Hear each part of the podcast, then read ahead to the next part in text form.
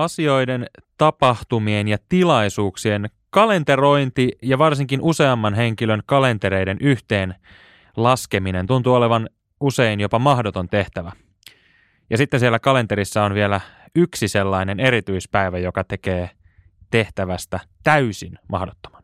Perjantai 13. päivä sekä kalenteri ovat salaliittoja. Salaliittopodi.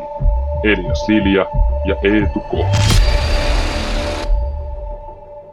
Ja kerrottakoon tähän nyt ihan heti ensimmäisenä alkuun, eli olen siis täällä studiossa yksin, koska kalenterimme eivät ilmeisesti olleet nyt sitten synkassa. Ja ihmettelin, että missä on Aisa-parini Elias, kunnes sitten tässä tarkemmin viestittelyä ja sopimiamme aikoja tutkailin ja totesin, että niin joo, että meidän piti olla täällä vasta kolmen tunnin päästä. No samaan aikaan katsoin sitten tuota kalenteria, johon olin tämän merkinnän tehnyt ja huomasin, että tänään, kun tätä nauhoitetaan, on perjantai 13. päivä. Ja jotenkin se tuntuu niin kuin selittävän tätä epäonnea hyvinkin paljon. Mutta mä sitten aloin miettimään sitä, että no hei, mulla kun tässä nyt on aikaa, niin miksi mä tekis tästä jaksoa, koska tämä on ehkä semmoinen asia, mihin moni voi samaistua. Se, että miten ensinnäkin on tosi vaikea olla ajallaan – että sä et ole etuajassa etkä myöhässä, vaan se, että sä olisit just sopivasti ajallaan. Ja onko ajallaan oleminen hyvä vai olisiko paras olla silleen viisi minuuttia tyylikkäästi myöhässä? Mä en tiedä, siitäkin taitaa olla monta koulukuntaa, että mikä on niin kuin paras. Mutta se, mikä mä oon huomannut sekä töissäni että vapaa-ajallani ihan nyt esimerkiksi edellisen kerran, kun tuossa kavereiden kanssa suunniteltiin äh, Skimba kautta afterski-reissua, niin se, että miten sä saisit useamman ihmisen kalenterit matchaamaan niin, että kaikilla olisi sama aika vapaana, niin se tuntuu olevan niin kuin ihan mahdoton tehtävä. Ikävä kyllä, varsinkin jos siihen yhdistetään vaimot mukaan. Mutta joka tapauksessa, olisi se työasia tai mikä tahansa muu, niin se, että sais ihmiset samaan aikaan samaan paikkaan, niin on ihan mahdoton tehtävä. Tähänkin on monta koulukuntaa. On niitä, joilla on se paperinen vihko, mihin kirjoitetaan ne. Ja sitten on näitä sähköisen kalenterin harrastajia, kuten itse olen.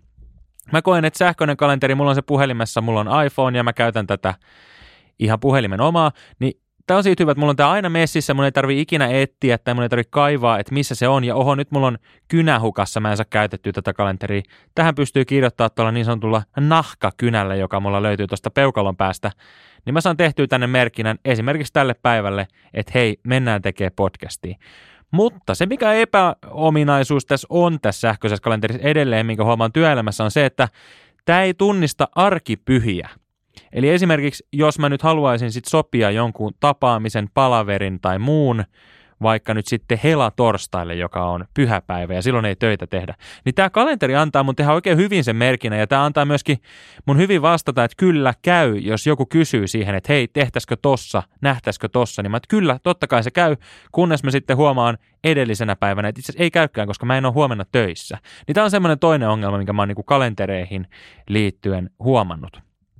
Mutta se sitten toisaalta, että kuka tässä huijaa ja ketä, niin niin mun on hyvin vaikea mennä sanomaan, koska kalenterihan on niin yhtä vanha keksintö kuin taivas. Pitkälti siitä syystä, että kalenterihan perustuu siis taivaan kappaleiden, etenkin kuun ja auringon liikkeeseen. Mä tämmöisen pienen aasin silloin sain tähän rakennettua.